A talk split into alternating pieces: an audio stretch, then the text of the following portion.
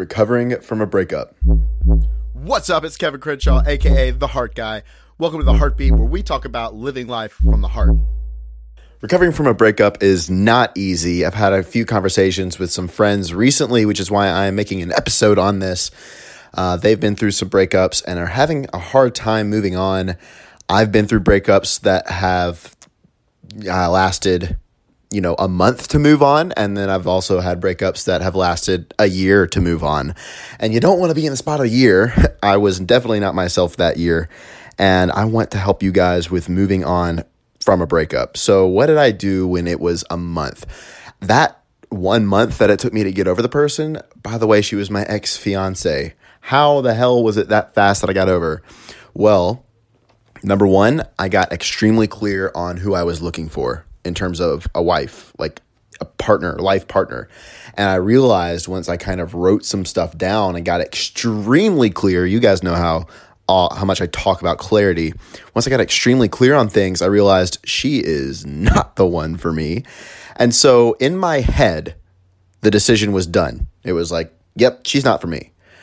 But it took me another two months after I made that decision in my head to finally let go 100% to not feel down. I started feeling like myself again.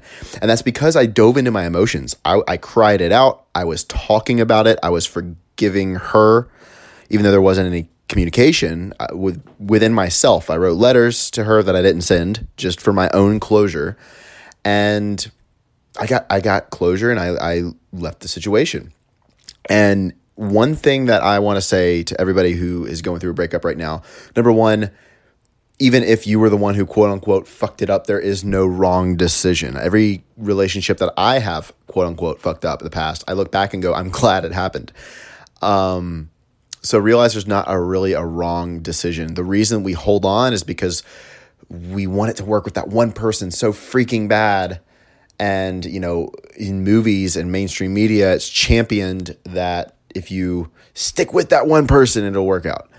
Um, where now I'm in a position where, you know, I'm going to choose to choose people who choose me.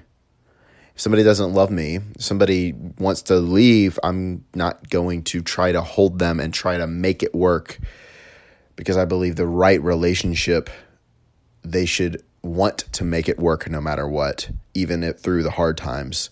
And I should want to make it work with them, even through the hard times.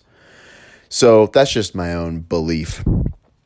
But I'm sure you want the same too. Kevin, is that even possible? Yes, I believe so. I've seen countless examples of it, but that depends on your definition of relationships and love, which goes back to your parents. So, anyway, we're going into deep psychology right now.